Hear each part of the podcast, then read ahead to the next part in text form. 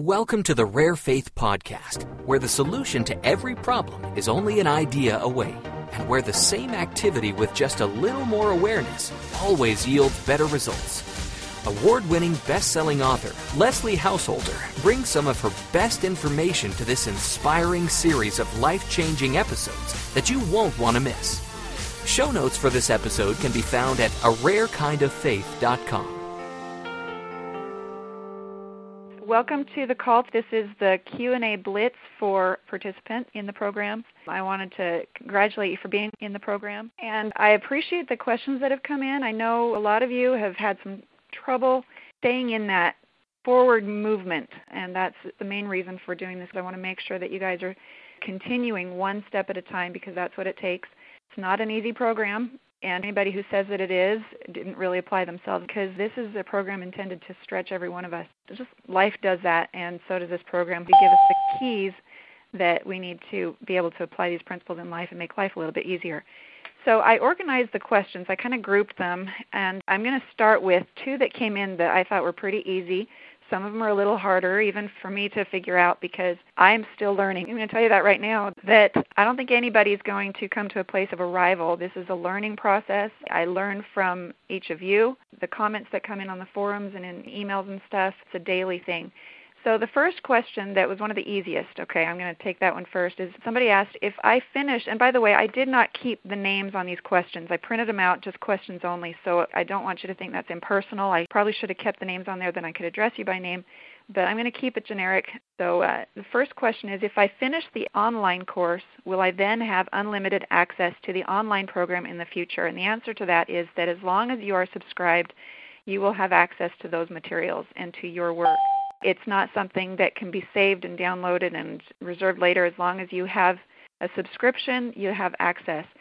And I just wanted to remind you this is an $847 program. That was already a reduced price from what the seminar fees were adding up to be. And we put this online to be as affordable as possible for everybody, but you do lose some convenience. So that's the answer to that question. If you do want the materials for a permanent place in your Success library, if you want to be able to have them portable or you don't have to be logged in to access them, then you can always upgrade to the physical version of the program. The second question, I really enjoyed these. I could see personality coming through these. I'm just going to read this one. This person says, I love to create. I am getting the material. I understand the mindset and I'm able to apply it easier. I still have down times. I just understand how to think my way through them. It is awesome. So I'm following my heart. I'm working hard following the promptings I receive. I'm offering online health mentoring. My husband tells me I am crazy because I am doing it complimentary. I wasn't expecting the response I've gotten and I'm feeling a bit overwhelmed and grateful. I didn't feel like I should charge. I felt like if I just created value for others, then it would in some way be returned to me. I just don't know how yet or where. So am I crazy? I just feel like I'm doing the right thing. What do you think? I'm loving it. I could spend all day working on it. Talk about a kick. I love that comment. And really, my response to that is that you're doing what you feel like you should be doing. And yes, people are going to think you're crazy because you're chasing a rabbit. But when it is time to start monetizing it, you will feel an urgency to figure that out. Just like you've had this sense that you need to be doing what you're doing, you'll get that same sense about monetizing it when you've laid that foundation. The next section of questions that came in all went into one category that I called stuck on goals. For whatever reason, we get to a place and we feel stuck and we need some more understanding before we feel like we can continue. So let's just go through these one at a time. Person says, I've been stuck early in the course because my goal seems so generic and big. For example, I am so happy and grateful now that we are enjoying financial prosperity. How do you work with such a big goal that is so important without watering it down? Now, before I go into the rest of these questions, before I even answer that one, I want to make sure, and I should have said this at the beginning of the call, I'd like you to get a pen. If you don't already have one, get a pen and get something to write on. And the reason I want you to do this is because it's more important to me that you are in a mindset of paying attention to whatever impressions come to your mind, whether or not they come out of my mouth. So if I say something that triggers a thought, I want you to write that thought down. And as I pose these questions, I'd also like you to see what you would say in your own heart, in your own mind. How would you answer it? How would you coach somebody through this question? And instead of thinking about it in your head and trying to reason it out or logic it out. I want you to keep your mind open and your heart open and just listen for those impressions, those thoughts and feelings that come to your spirit. And you may end up coming up with a different answer than what I say. And what's most important is what comes to you is going to be what's important for you. So be ready to write those things down as they come. So, again, this person is uh, wondering how to work with such a big goal that's so important without watering it down. Now, the statement that was written there was I am so happy and grateful now that we are enjoying financial prosperity.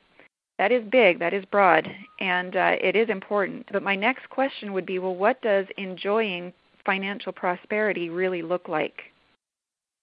Suppose you were enjoying financial prosperity right now in this moment. What would you be doing? Would you be sitting there with a smile on your face, leaning back, your fingers clasped behind your neck or your head, and thinking, wow, I am enjoying financial prosperity? You know, I think a lot of people think that it's a vague image. And it's okay if it's vague, but I would like you to at least come up with what one thing could you do in your family or in your own personal life or something that would represent, ah, this is financial prosperity because this is what I'm doing, or this is what I have, or this is how I am feeling, besides I feel good. So when you're stuck on a goal like that where it seems too big, don't think it's too big. It's perfect. It's perfect the way it is, but do add some detail around well, what does that really mean? What does enjoying financial prosperity look like? In fact, you need to be able to write something down that is check offable. And what I mean by that is how will you know when you've accomplished it? How do you know you haven't already accomplished it? Well, you're probably thinking, well, of course I haven't accomplished it. I still have bills. Now, really, how does it look when you are enjoying financial prosperity? Because if you were to compare the way you live to somebody, say, in the bush of Africa, and they look at how you live and you look at how they live, they would probably think you're already rich and already have more than you'd ever need. And so it's important for you to be clear on what that looks like. I'm going to move on to the next one. This person says, I'm only through the welcome segment of the course, but I'd really appreciate some clarification on setting goals. Since I visualize my goals daily and don't want to waste time with poorly structured goals as I work my way through the course. Well, the good news the good news with this is that if it's not quite right, it's okay. it's okay. The whole idea is you've got to keep going anyway, one page at a time, one paragraph at a time. Even if you don't feel like you have your goal exactly nailed down perfectly, I want you to keep going anyway because the program is what helps you get that clarity on your goals.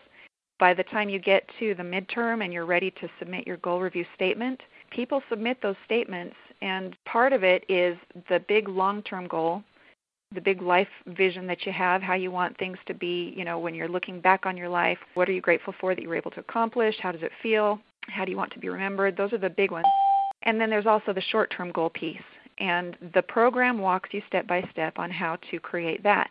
And even if you turn it into me and it isn't quite right, that's what that goal review certificate is all about. You turn it into me and you have me work with you on it. For those of you who are in the online program, that's not automatically part of the deal, but there is a way to get that personal attention. You really don't need it, probably like people think they do. It is a good added benefit for someone who wants the additional confidence. But in the online program, there is a module that shows you examples, real examples of goal reviews that were submitted to me and what I did with them and what my recommendations were. So, the most important thing about this, if you're stuck early on in the course, even if your goal isn't quite right, that's okay because the mistakes we make are feedback. And if you get stuck, that's worse than having a goal structured imperfectly. And really, you're never going to have a perfectly structured goal. I think we just need to throw that right out the window the expectation that it's ever going to be perfect.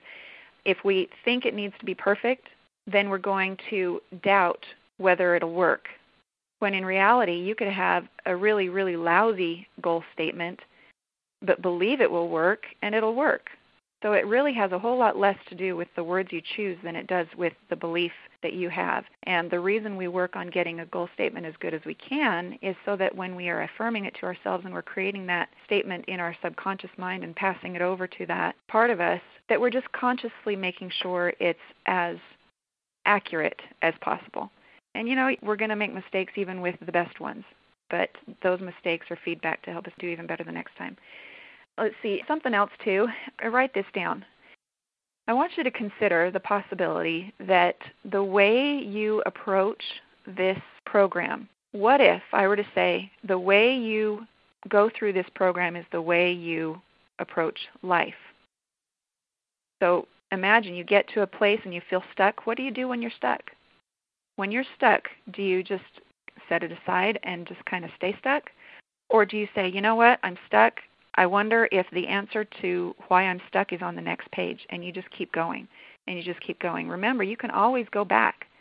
You can always go back, but just keep moving forward one step at a time. And that's how we need to approach life too. In life, we get stuck. We feel like we've got all these questions, we've got all these pressures, we've got all these contradictory issues that we're having to juggle and conflicting problems and all of this turmoil. Okay, so we have that. Everybody has that at one time or another and throughout our lives. So, what do we do in that moment? We've got to just do something. Doesn't even matter if it's the right thing because God cannot steer a parked car as long as you're rolling in some direction, just keep moving in some direction, then you're going to get those little impressions, those nudges, those thoughts, those ideas that you probably don't even know are happening that say, um, go this way instead. Mm, that doesn't feel quite right. Uh, there's something wrong with this. And I guarantee most of the time you don't even know it's an impression. It's just that part of you that's helping steer you to your best self and to achieve your goals. And really, it comes when you're in motion. And if you're stuck, you're going to get them. You're going to get those impressions when you're stuck that say, do something. it's always there. You can ignore them long enough, and pretty soon they're drowned out so much that you don't notice them anymore. You can't even hear them. And it's not an audible thing, it's not with your ears. It's just that impression in your heart that gives you an idea that you think might be your own idea. I like to think it's an idea from God, something that helps steer you a step at a time. Let me tell you a quick story. The point of this question I want to make is just to keep going anyway. It's not a waste of time to keep going, even with a poorly structured goal. But life is like that. Life is going to be unclear. The goals that you set are going to be unclear. But you can't stop and wait until it is clear. The clarity comes through motion. It comes through movement. It comes from falling forward. Okay? We just keep moving one step in front of the other. I remember when my husband and I lived in California, we had just had our big major breakthrough that you see on the website. We hadn't moved into that bigger house, but we did move into a nicer house. And at the time, we thought, man, these principles really work. Oh my word. Well, wow, if it works for that, we can triple our income. Then what else could we do? Well, we really, really wanted to move back to where our home was, my husband's family, and this is where I went to high school and everything. So we wanted to come back to Arizona. And that was something that we just wanted really badly. Every time we came to Arizona, it felt like home. And every time we went back to our home in California, it felt like we were strangers. I mean, we enjoyed living there while we were there, but really it wasn't a long term home kind of a feeling. And so that was our desire is to come back to Arizona. Well, we were convinced that we could have anything we wanted because we'd seen it work with this one major goal. It worked. So, okay, well, what we want? Well, we want to move to Arizona. That's what we want. And how are we going to do it? I have no idea, but we're just going to do everything we can each day to get a little closer to making that happen. At the time, he worked at a company that took him two, two and a half hours to drive to each day. Sometimes he'd stay there through the week and come home on the weekends. Sometimes he'd commute each day there and back, about five hours on the road. And so, yeah, we were living in a nicer home, but you know the lifestyle sure wasn't what we had in mind. And so we weren't done. Yeah, we had had a big breakthrough, but we weren't done. We we didn't have the lifestyle we were after. And hopefully we never will, because it's really through that that desire and that drive that we keep growing and learning new things. But that aside, we decided that we were going to go and shop for a home in Arizona. That's something that we could do. That's something that was within our power to just go look for a home, right? So when we go to Arizona to visit family, we'd start shopping, and we actually found a home that we were excited about, and we even put a deposit down on it. We're like, okay, well, if we're committed to making this move, don't know how we're going to do this, but we'll buy the house. We'll at least make a promise that we're ready to buy it, contingent on the sale of our home back in California. Well, part of this whole package is we had to figure out what we were going to do for work being in Arizona. And we figured, well, you know, it's a lot faster to fly to Arizona than it is to drive through Los Angeles. so we were just going to have him commute. from California to Arizona every day, and that was fine. It was a step closer to the ideal picture that we had in mind. Well, we got everything lined up. We even said goodbye to our friends. I mean, this is how committed we were. We knew that we just had to go as far as we could go, trusting that things were going to work out, and the house would not sell.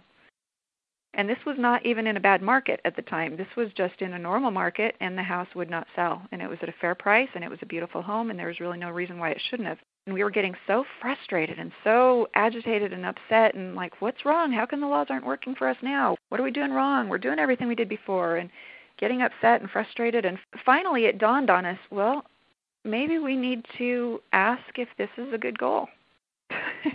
okay, I know you're all probably thinking, well, duh. But, you know, we had come away from that first experience feeling like, man, we can have anything. We can do anything. We can whatever. And we finally got humbled enough to go in prayer and say, okay, Father, what if we still feel like it's the right thing to be in Arizona? We feel like that had already been confirmed to us. I don't know why it's not working now, but let's maybe propose a different idea and the idea we brought to him was so what if we just wait a little longer, work a little harder to get our financial ducks in a row here? The next plan was going to be let's pick up 10 properties and let them appreciate and then we'll sell them all and then we'll have a big chunk of money to move to Arizona and then we'll be able to have more options there and you won't have to commute. And the minute we proposed that idea in our prayer, we both felt this incredible flood of peace come over us peace and love. And we realized, oh, okay, well, there's another idea. But you know what? We never would have gotten to the point of asking that question if we didn't first try to do all we could do to accomplish what we wanted to accomplish. So I don't look at that first goal as being a bad goal. It got us to a place where we started asking better questions.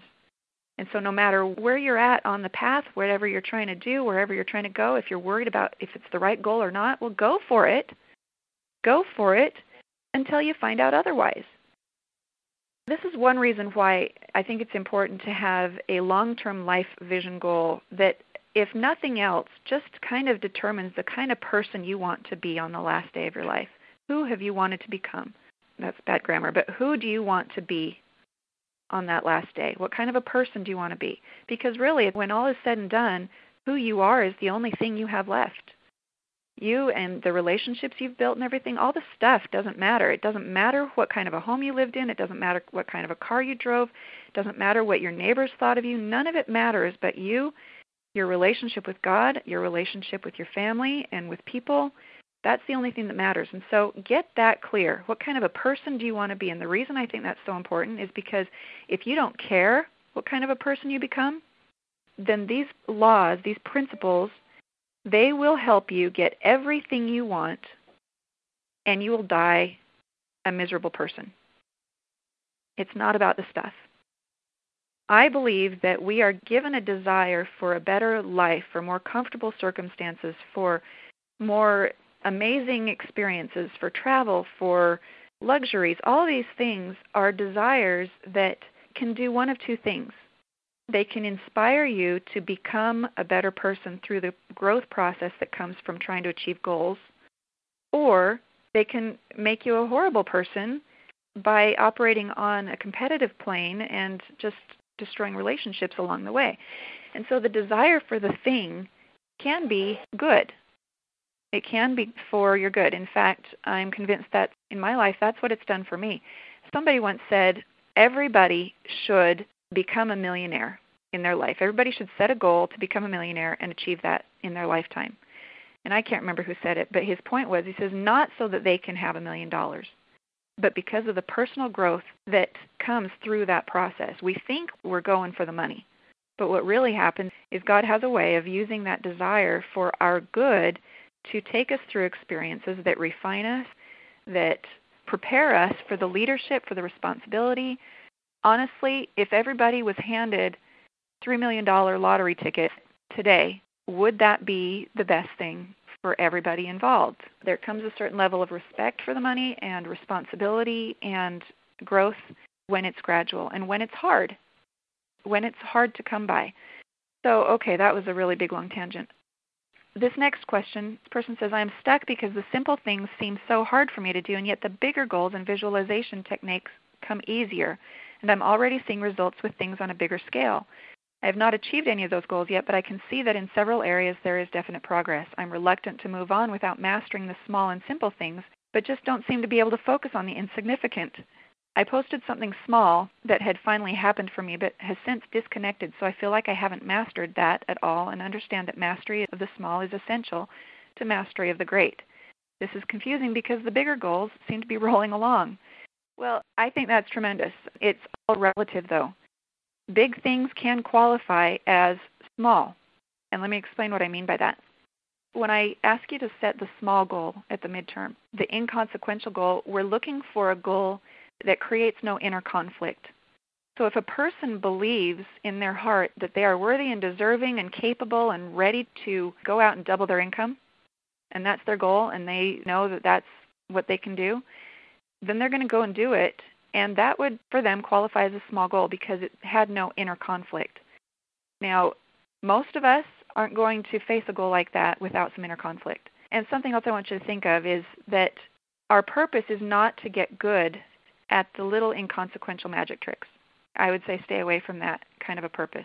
The whole idea of helping you find your lost car keys, or the whole idea of one of my favorite examples was one of our earlier students, one of the first to come through the program. He ended up becoming an official mentor. His goal was he wanted to see a duck approach him at the pond or at the river.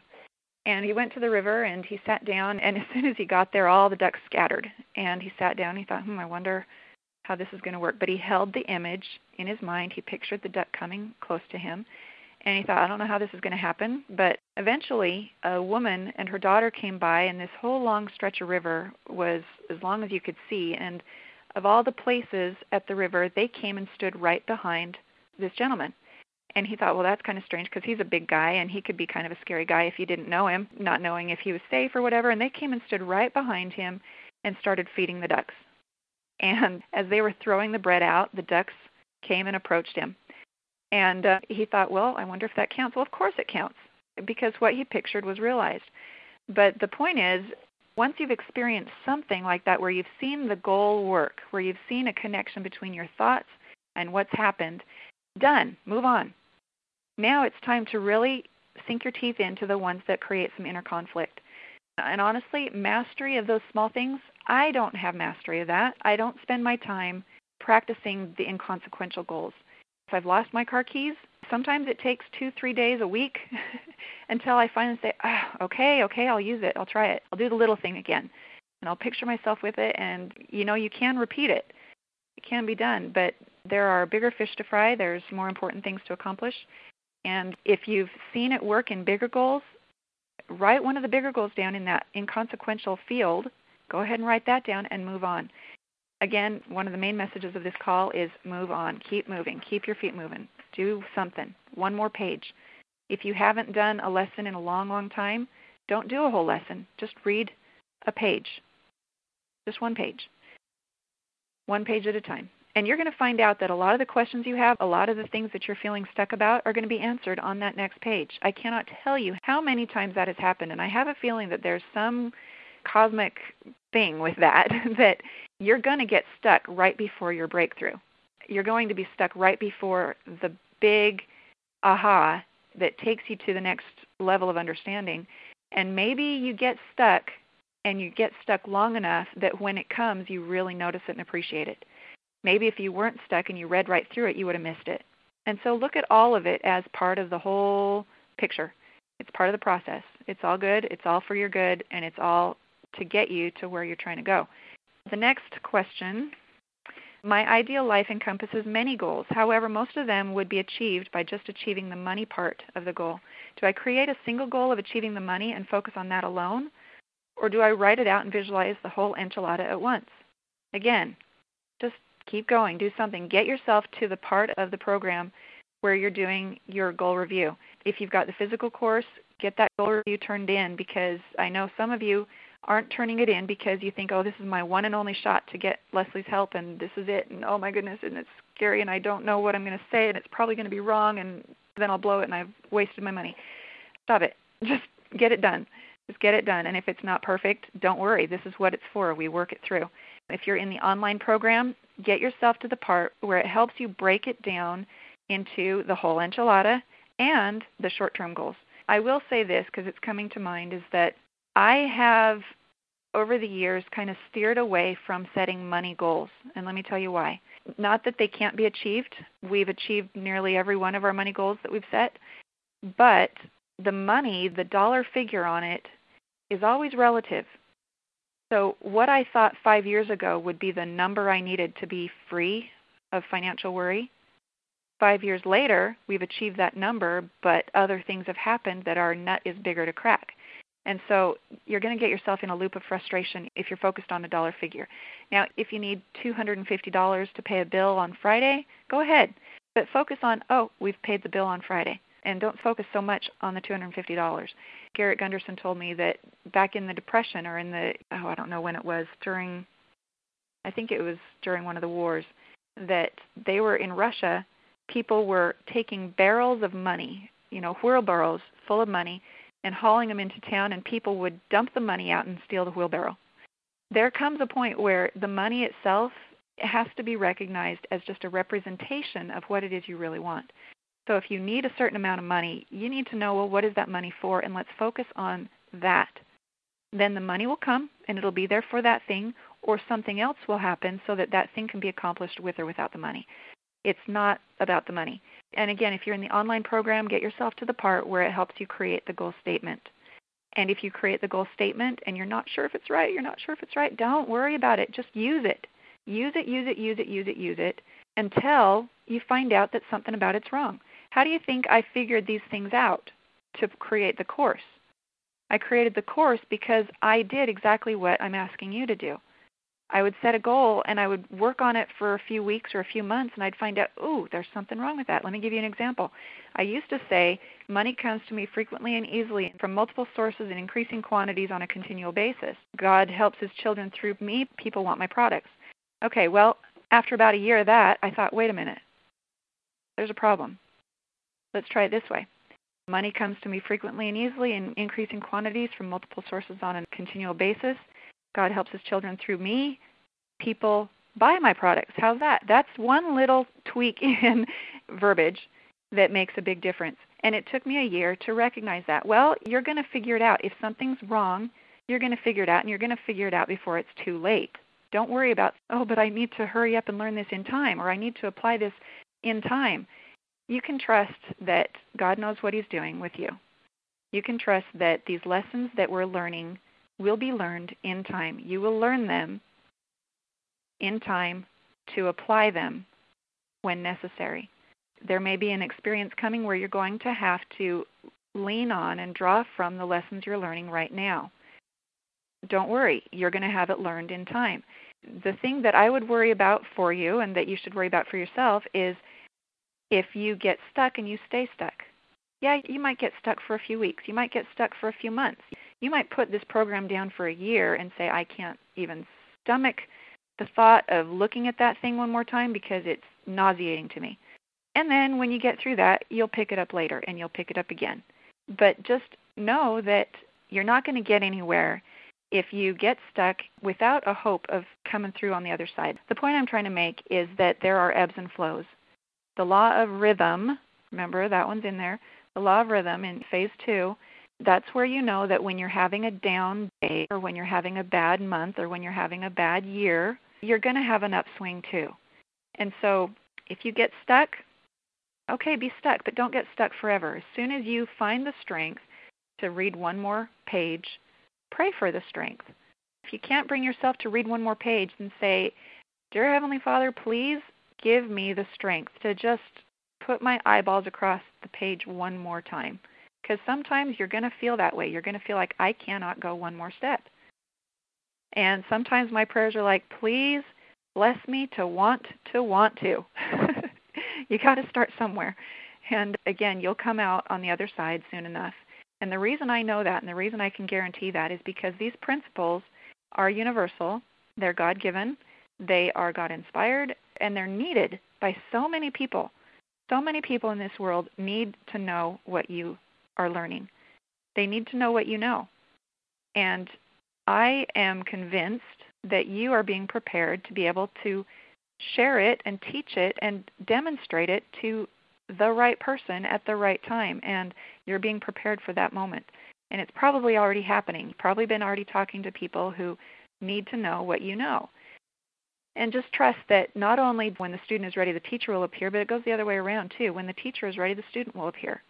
And so just keep yourself learning, keep yourself growing. And the hard times that you're going through right now have a purpose.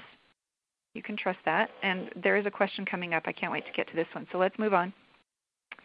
I get confused because I hear that we should read our goals every day, and then I hear to just write it down and visualize it and forget it, and it will happen in due time. So, which is the best way? For me, I affirm it until I feel that emotional confirmation that, oh my word, yeah, yeah, it's mine. It's as good as mine. It's on its way. And what that confirmation is, is just being able to really see it and feel it like, wow, yeah, I get it. I see it. Yeah, I know exactly what that's going to feel like. And sometimes that is a hard place to come to. Like if your goal is, oh, I don't know, being in a certain place for traveling, what is it really going to feel like to be on that African safari? Oh, I don't know what it would feel like. Well, what would it feel like? And you figure that out. When you can really feel it, then all of the forces that need to prepare the way for you to get there are in motion because you got that feeling, because you generated that feeling. And if you've never felt that before, don't worry, you will. Just keep going a page at a time. So I affirm it until I get that feeling. And sometimes I'll get that feeling and then I need to affirm it again later. Realize that the affirmation is not to communicate to God what you want. It's not asking for the same thing every day, every day, every day, every day, every day. It's repeating it for your subconscious mind. God only needs it once. He doesn't even need it. He knows what you need before you say it. But he needs us to ask for it because that's an agency thing. He doesn't impose on us the things that we want. But he needs it just once. But my subconscious sometimes needs it a thousand times before my vibration shifts to a level that's in harmony with it. So sometimes I'm already at that level where I'm at the vibration and I know it's just a matter of time. I can say it once, and I don't mean to say it. It's not like a chant. It's not like that. It's just affirm it once or write it down once or decide on that goal once. And then I get on with my life knowing that things are kind of working out for me. I do what I can to further it, and I don't worry. On the other hand, if I am worried about it and I'm not sure about it, that's when I use the affirmations because if you tell yourself a lie often enough, you're going to eventually start believing it. And so it sometimes feels like you're lying to yourself when you state your affirmation of how things are in terms of how you want them to be. So you just say it until you believe it. And when you believe it, you don't need to say it anymore. So hopefully that answers that question. The next one is how do you get the consistent white hot burning desire for long periods of time amid the daily busyness and demands of your life?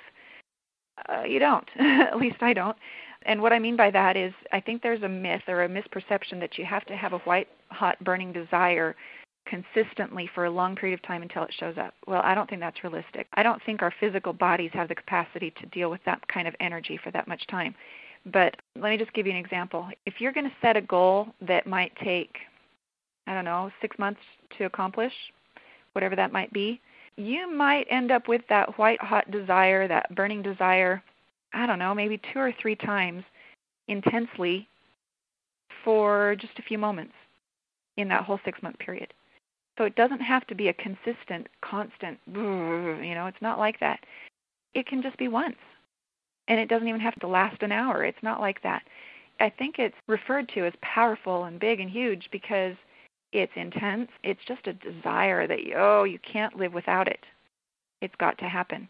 And you guys are going to see in the Portal to Genius book, you're going to see what that looks like in the characters' lives. I think you may be thinking it needs to be bigger than it really needs to be. So just relax, again, one page at a time. And if you can spend some time imagining what the accomplishment of your goal is going to feel like, you can develop that white hot burning desire in just one session of meditation or prayer. But it requires focus, it requires concentration. It's hard to do it when there's interruptions. And for me, it's through prayer. It's asking God to help me feel it, how it's going to feel. It's asking, is this a good goal for me to shoot for? Is this something that you would want for me? Is this going to be good for me? And usually, if you can ask a question that is a yes or no, and you're asking a question that has a yes answer, you're going to feel some of that intensity and that love and that confirmation. How do you let go and let God while still asking? It seems that the what is up to you, but the how is up to God. I think that's true. One way to look at this is that the goal is in stone, but the plan is in sand. For example, you know, I always had in mind how I wanted my kids to be. Not like I'm forcing them to be a certain way, but the kind of family dynamics that I wanted to have. And we're still working on that. That's probably going to be one of those things that are long term. It's kind of hard to make sure everybody is happy and peaceful when there's seven of them. A little bit too much to expect, but in general, how do we feel about each other? What are our family time experiences liked? Is there respect? Are the kids responsible? Are they learning to think for themselves? Are they learning to be productive? Are they learning to accomplish things and overcome their challenges and achieve goals? Well, I thought that in order for that to happen, I would have to be June Cleaver wearing high heels with my apron on and cooking meals and creating masterpieces and four course dinners and stuff. I thought that to create the kind of family life and children, the, their characters and everything that I wanted to develop, I thought that's what that would require. Well, I found out that as harried as life can get and doing the things that we feel like we need to do on a moment to moment basis, our family doesn't look like that very often. Life is crazy. And like Price Pritchett said in his book, You Squared, on the way to accomplishing a goal, things get messy in the middle. He says, in the middle of a life saving surgery, it would appear as though there'd been a murder in the room. And I rely on that so often. I think, man, okay, we're having another surgery, it looks like, because things are really messy, but we're chasing a rabbit. You know, as a family, we're shooting for goals, and things are crazy and things are messy. And I'm not living that life like June Cleaver from Leave It to Beaver, that show, if anybody remembers what that is. But the ultimate reason for wanting that is being accomplished anyway. So again, the goal is in stone, but the plan is sand. You don't decide how it's going to happen. You go with your best idea. You do your best with what you think is right. But as long as you keep moving, if you get taken off on a detour, the goal can still be accomplished and probably will be still accomplished if you hold on to it and don't reject it uh, with your disbelief. You don't say, oh, well, because I'm not June Cleaver, I guess my family can't be the way I want it to be. I guess my children aren't going to turn out okay. It's in that moment that you decide, okay, is this goal going to work or is it not? And you've got to reject appearances that would appear otherwise. This next one, this person says, I really have a hard time visualizing goals. Now, I don't remember who wrote that one, but if you have a hard time visualizing them, then affirm them. Just write the statement and repeat the statement. Talk out loud to yourself several times a day. Scream it when you're driving down the street if you have to. Sometimes you can't visualize the goal because you're not supposed to be able to see it. Sometimes I am convinced that God, on purpose, hides the detail of certain things from us so that we can see what we will do with as much as we can see. What will we do with the vague vision that we can see? Well, okay, I've got a vague vision and I can go in that direction. And as I get closer and as I go one step at a time closer, it gains clarity. It's like looking at something on the horizon. Okay, I see there's something out there and I'm going to go in that direction, but I don't know what it is. Uh, that's the same way. If you don't have perfect detail around your ideal life, that's okay. Just get as much as you can see in writing. That's it. Just get as much as you can see in writing, and it's good enough. That's it. Add detail to it as you get more clear on it. Next one, getting clarity of mind as to what I really want financially and sticking to it has been a challenge. I keep wanting to create little stepping stones to get where I really want to be. I think my wavelengths are confusing the universe. Oh, and that's to be expected too. You don't have to be perfect. It's better to relax about it than to force the decision. Just, again, see as much as you can see, get it in writing, and let that be your stepping stone. As you get closer, you'll see it more clearly. The next group of questions, you know what, I am going to divert again before I go on to that. About that last one, wanting to create little stepping stones to get where you really want to be and worrying about confusing messages. I remember watching a movie called Rudy about 15 years ago, and it's about a football player who wants to play for Notre Dame, but he's not really a football player. He's just a little scrawny guy, but that's his dream, and that's what he lived for. And it's a true story, Rudy Ruettiger. And by the time he accomplished his goal, and I saw this movie and I was so inspired by it. This was back when we were really, really stuck, and I was looking for answers. We had not discovered these principles yet. And I watched that and I thought, you know what, man, I wish I could be that passionate about something because I had heard that you have to have a white hot burning desire for something and I thought I don't even know what I could want that badly. I don't want anything that bad. And it bothered me. I thought, well, does that mean I can't accomplish something amazing because I don't want something that bad? And so I shifted in that moment. I decided, okay, since I don't know what to shoot for, I'm going to set a goal. And I didn't do this consciously, like I didn't write it down because I didn't know about that. But I just thought, I want to find a goal that I can be passionate about. How's that for a goal? What if you were to set a goal to find the right goal? That works. That one works. If you're not sure what it is that you can develop that kind of desire that would move you through the mountains and over the hurdles to become who you want to be and live the life you want to live, then set a goal to identify the perfect goal. And you'll know it's the perfect goal because you will feel that burning desire and you're going to know, ooh, this is it. This is the one. This is the right thing. We have this internal guidance system. We flounder, we search, we scramble, we fumble around in the dark. And when we stumble onto the right idea, when we stumble onto the right thought, we know it. We just know it. And if you've never felt that yet, then set an intention to find the next right goal for you. Or if you have a question on your mind, I want to find the answer to this question. That could be a small inconsequential goal. It doesn't have to be finding lost car keys and it doesn't have to be a bird at the pond. It can be I need the answer to this question. What do I need to do for that particular child in my family who's struggling with whatever? That one is bite sized enough because, you know, the solution to every problem is only an idea away. Well, to come up with an idea to solve a problem in your family or uh, at work or whatever it might be in your health, in your personal life, get clear enough on what that question is and set the goal to find the answer. And when you find it, check it off, fill it out, put it in the forum, move on. So, the next one. This next group has to do with tenacity and mental toughness and anxiety. Uh, the first question says, I'm only about eight lessons into the program, but I've read your books as well as many other books on the law of attraction, and yet my life continues to stay stagnant, and I keep having the same setbacks and frustrations. I can intellectually understand things, but to have my emotions stay in check during struggles is very difficult. Letting go and trusting that all will be well if I keep focusing on the why has been very difficult for me. I don't even like writing this because I know it reinforces the negative. I know I can get through this, but I just need to understand the how. How do I control my feelings from going into frustration, doubt, and fear? How do I feel good during difficult times? Well, the first thing I want to say is feel it completely. if you're feeling negativity and discouragement and you're really struggling not to go there, sometimes you just have to go there. And it's not going to kill your dream. And the reason why I know this is because I go there often and it doesn't kill my dreams.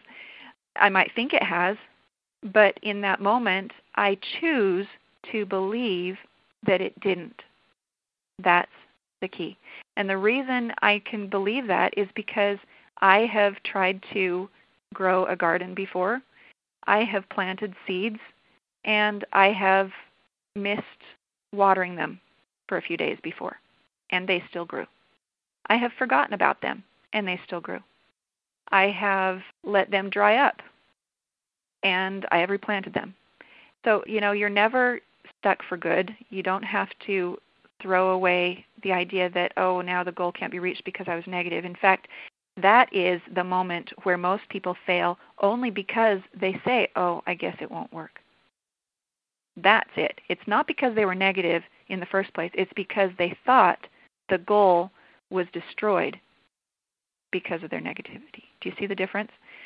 So go ahead and feel it completely. The sooner you get it out of your system, the sooner you can bounce back. Now, I've experienced depression before where you go into this negative place and it's a downward spiral and you can't get out of it. And it's hard to switch that off. But I want you to just remove the fear of being negative because the fear itself is a vibration that you want to avoid. So don't be afraid of having a bad day. Don't be afraid of getting discouraged in terms of how it will affect the goal. The law of rhythm guarantees that we will have those bad days. It's part of the plan, it's part of the whole growth process. If the seed sprouts and the plant grows, it needs sunlight. True? True, okay? But it doesn't need it 24 hours a day. So, your goal, like a seedling and a sapling, maybe as it grows, it's going to go through darkness. It's going to go through some cold times. It's going to go through some drought. But it's resilient enough to keep growing anyway. Now, what you're doing when you have a negative day or a bad spell and you're just feeling bitter and upset, okay, so it's nighttime for the seedling or the sapling. It's nighttime. You know, you'll come back, the sunshine will come back. But here's what kills the seed. When the nighttime comes and you go outside to your garden and you say, oh, it's nighttime. I guess we better yank out the seed. We better yank out the plant. Now that's what's ridiculous, and yet that's what we do when we get negative and then we worry and doubt about our goals. So just be kind to yourself, be forgiving of yourself because God is forgiving, and it's up to us to keep the goal alive and to keep the hope alive. And when we're not feeling hopeful, just know that the hope will come back. I do encourage you to keep the journal in the program. When you're feeling negative, go ahead and write it all out. Get it out of your head. Write it out, get it out of your head, and then end with the rules and on a positive. Just say, you know what? This is how I feel, and this is how it is, and this is how horrible life is, and I hate it, and it stinks. But I know that I'll see things differently soon. That may be all it is. Okay? So just get it out of your head so that you're not stewing on it. Sometimes the more you suppress it, the more it builds and the more explosive it becomes when it finally comes out. So just let yourself experience it completely. It's okay. The next one, oh, this one was fun. I am currently working on lesson 13. I reported my first midterm experience of passing through a traffic jam on the highway at normal speed. Instead of being blocked by it, the traffic jam had been announced five miles before its location, and during these five miles, I used visualization and faith the best I could to avoid it. And I love how this person says the best I could, because I think so many people get stuck saying, oh, it's not perfect faith, therefore it won't work. No, it doesn't have to be, just the best you can. Arriving at the location of the traffic jam, the highway split in two, one part going south in my direction and the other part going west. The traffic jam was limited to the westbound side of the highway. What if I had not made my visualization and instead moaning in advance on the traffic jam? Would the traffic jam have been exactly at the same place? Or would it have blocked me? And, and then he goes on, but well, I just want to address this first question. You know? I don't think there's any way I'd ever know, but my guess would be that if that was going to block you, or if you had been negative about it, all upset about being late and in a traffic jam and everything, it could have been. You know how there's those people on the freeway that just kind of don't pay attention to how slow they're going? It might not have been the traffic jam. You might have been blocked up in other ways. Or that traffic jam might have backed up far enough to stop you before the branch. Who knows? Who knows? The most important thing is, again, that you look forward and use what you've learned to accomplish the next goal. You know what? Here's what I want you to do. You can choose to believe what you want about that experience. If that were me, I would choose to believe that if I had been negative, I probably would have been stuck. Maybe my car would have been stuck. Maybe my car would have broken down. Whatever it is, whatever story I want to create around the data, because the data is what it is. And this is where a lot of us get stuck, is where we take in the data and we create so much story around it that we get bogged down in illusions and what ifs and falsehoods and when we could be more productive doing other things. But as long as you're going to create any story around it, create a story around it that leaves you feeling empowered. Okay, so all right, I acknowledge I don't know exactly what would have happened, you know, say this were me, but I'm going to choose to believe that if I had been negative, I would have been stuck I'm so grateful that I chose to be positive because look how good it flows now. What else can I get positive about? So that's my answer on that one. The next part of this was during the experience about this traffic jam, there was a sort of, and I love this, listen to how he says this. There was a sort of struggle between a part of me which was judging and wanting me to stop and be realistic, and another part of me which helped me to keep my faith. The feeling I got from the certainty of success was strong, quiet, and joyful. That is so descriptive of exactly what I'm talking about strong, quiet, and joyful. It was incredible and so good. But then his question is what gave me this certainty of success and allowed me to keep my faith in this specific situation? I find this question critical because I could not get this feeling again so far in my last experiences. So it's like one of the ingredients was missing. Well, okay. Let me see if I can find this particular blog post. While I tell you about this, I'm going to also direct you to one of the old, old blog posts. Hang on. I didn't think I was going to bring this up, otherwise, I would have been prepared. Well, I think one of the reasons that that one worked is because I'm speaking to whoever wrote this. You had an intention to set a goal for the purpose of the inconsequential piece in the FTMF course. You were looking to set a goal and see it through and accomplish it so that you could write about it.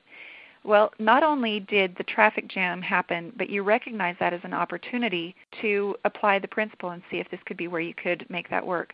It could be that life delivered that traffic jam for the purpose of this. And in that case, this one worked for you because it was right. It was the right experience for you.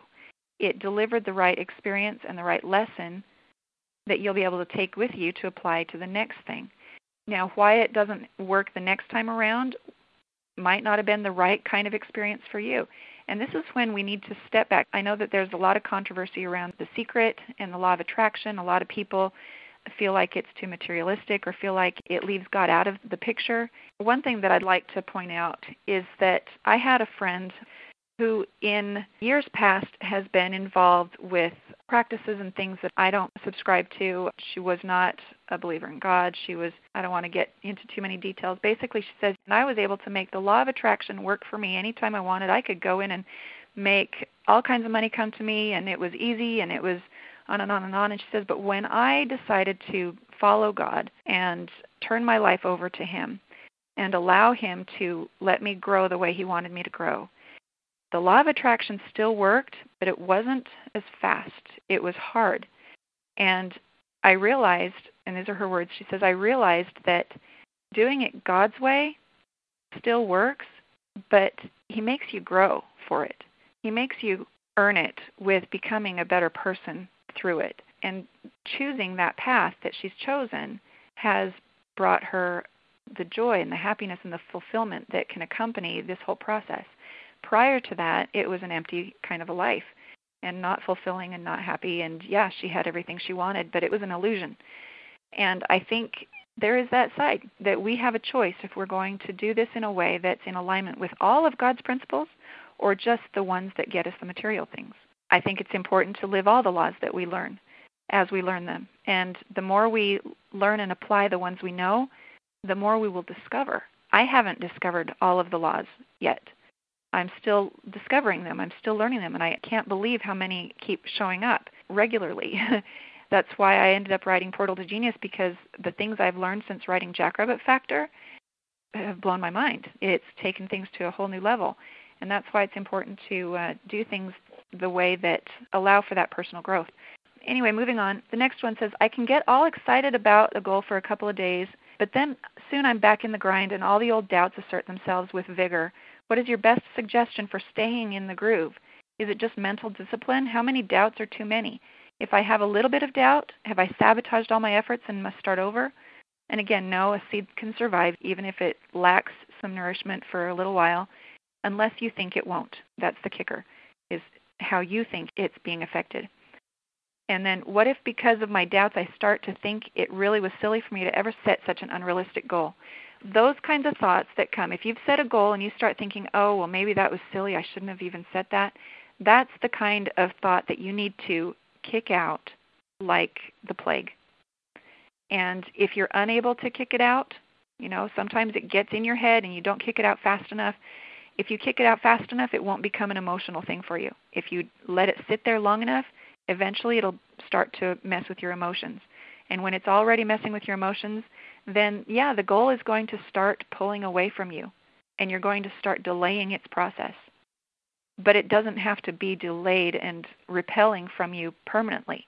That's the thing I want you to understand here is it's going to come closer, it's going to go away from you. It's going to come, it's going to go, it's going to come, it's going to go, it's going to come, it's going to go. And what you're doing is you're practicing. You're just practicing the mental toughness that's required for the goal to come all the way to completion. Now, I hope you haven't listened to everything I've said so far and say, oh, yeah, I can still have a goal even if I have bad days, and I'm just going to have bad days with no effort to improve. All right? Yes, you have to get that mental tenacity. You have to get that commitment to the goal and be firm in believing it's on its way and believing that it's yours and believing that it's going to be accomplished because it's that belief that opens the doors and creates the connections and leads you to the right people. And that's how things keep moving forward. And when you have that bad day, yes, it's going to pull back. But in that moment, don't kick it out forever. Say, oh, had a bad day. Oops, moving forward. Learned a lesson. Taking this lesson with me, I'm better off for it. And view all of these setbacks as for your good and preparing you to be better able and better prepared to receive the thing you want. Next one, I feel that this year I am in transition, moving towards accomplishing some of my goals and living constantly in a state of anxiety or living in the terror barrier. I have to keep reassuring myself that this is part of getting myself to where I want to be. And you're right.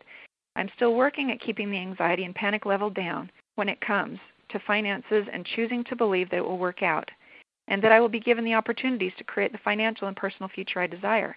How long does the terror barrier last? Is it truly something that can last for an extended period of time as it seems to be right now? Yeah, it can feel like that. That first time that we used the whole stickman concept to triple our income and move to a different home, when we talk about the terror barrier, we're really talking about that feeling that you get when you're making a commitment to something. Like in our case, part of my husband tripling his income required that he leave his job that had benefits for a contract position with no benefits that was guaranteed only three months. Now, you can imagine that that would create some terror, and it did. But in our heart of hearts, both of us knew that it was the absolute right thing for him to do. We had that assurance. We just knew it was right. We knew it was right because we had set a goal, and this opportunity showed up and it resonated with us. But that's what you're feeling when you feel like, oh, that is right. I know this is the right thing to do. You're not going to get that feeling, I know that's the right thing to do, if you're not headed anywhere, if you don't have an objective. And if you don't have an objective, then how are you going to know if something's the right thing to do? If you don't have an objective, your objective can be to find an objective. There's always an objective. So we had that fear when he went to submit his letter of resignation. Now, there was anxiety, there was discomfort all day long throughout the weeks and things that this transition was in place. But the terror barrier is kind of like an event. It's when you hand in the resignation. And after you hand it in, there's a feeling of, oh, I did it. So there's two different things. There's the terror barrier, which is that moment of I'm going to take the action that I know I need to do that makes me want to vomit. and then there's that general anxiety feeling that comes when all of the appearances around you point to disaster and you're trying to stay calm in spite of it.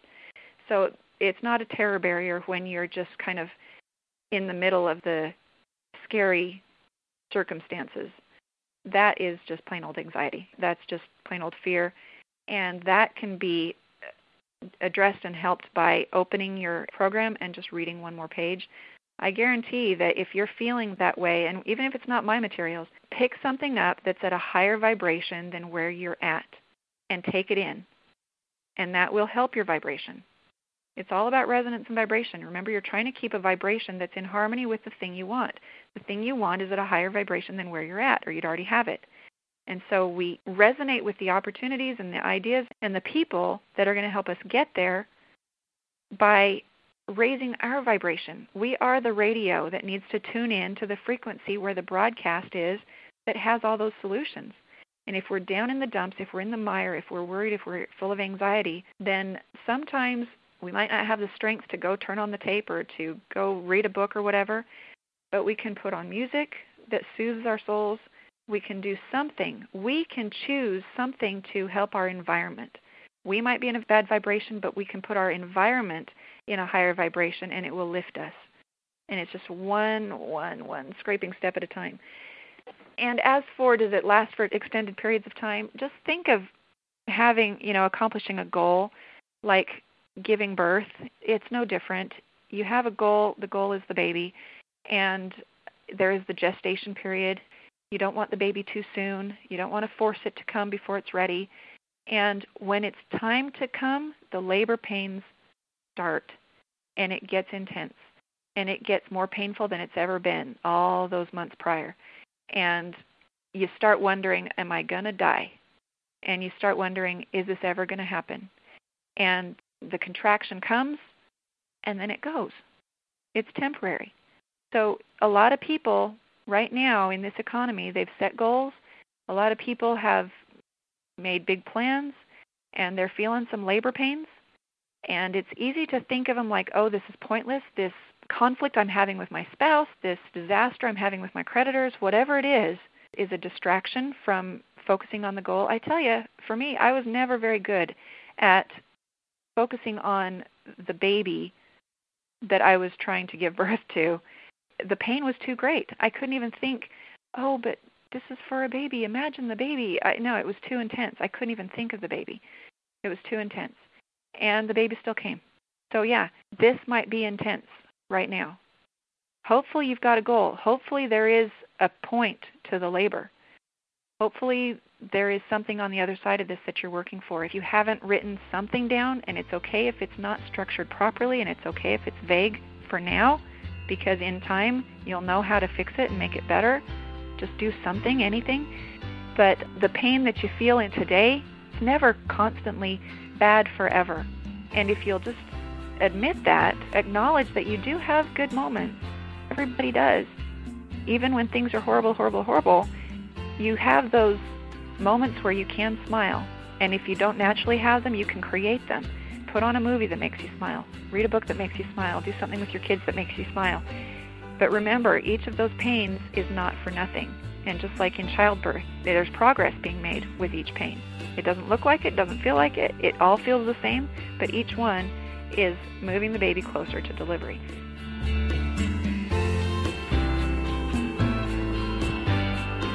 This concludes today's episode of the Rare Faith Podcast. You've been listening to Leslie Householder, author of The Jackrabbit Factor, Portal to Genius, and Hidden Treasures Heaven's Astonishing Help with Your Money Matters. All three books can be downloaded free at a rarekindoffaith.com. So tell your friends and join Leslie again next time as she goes even deeper into the principles that will help you change your life.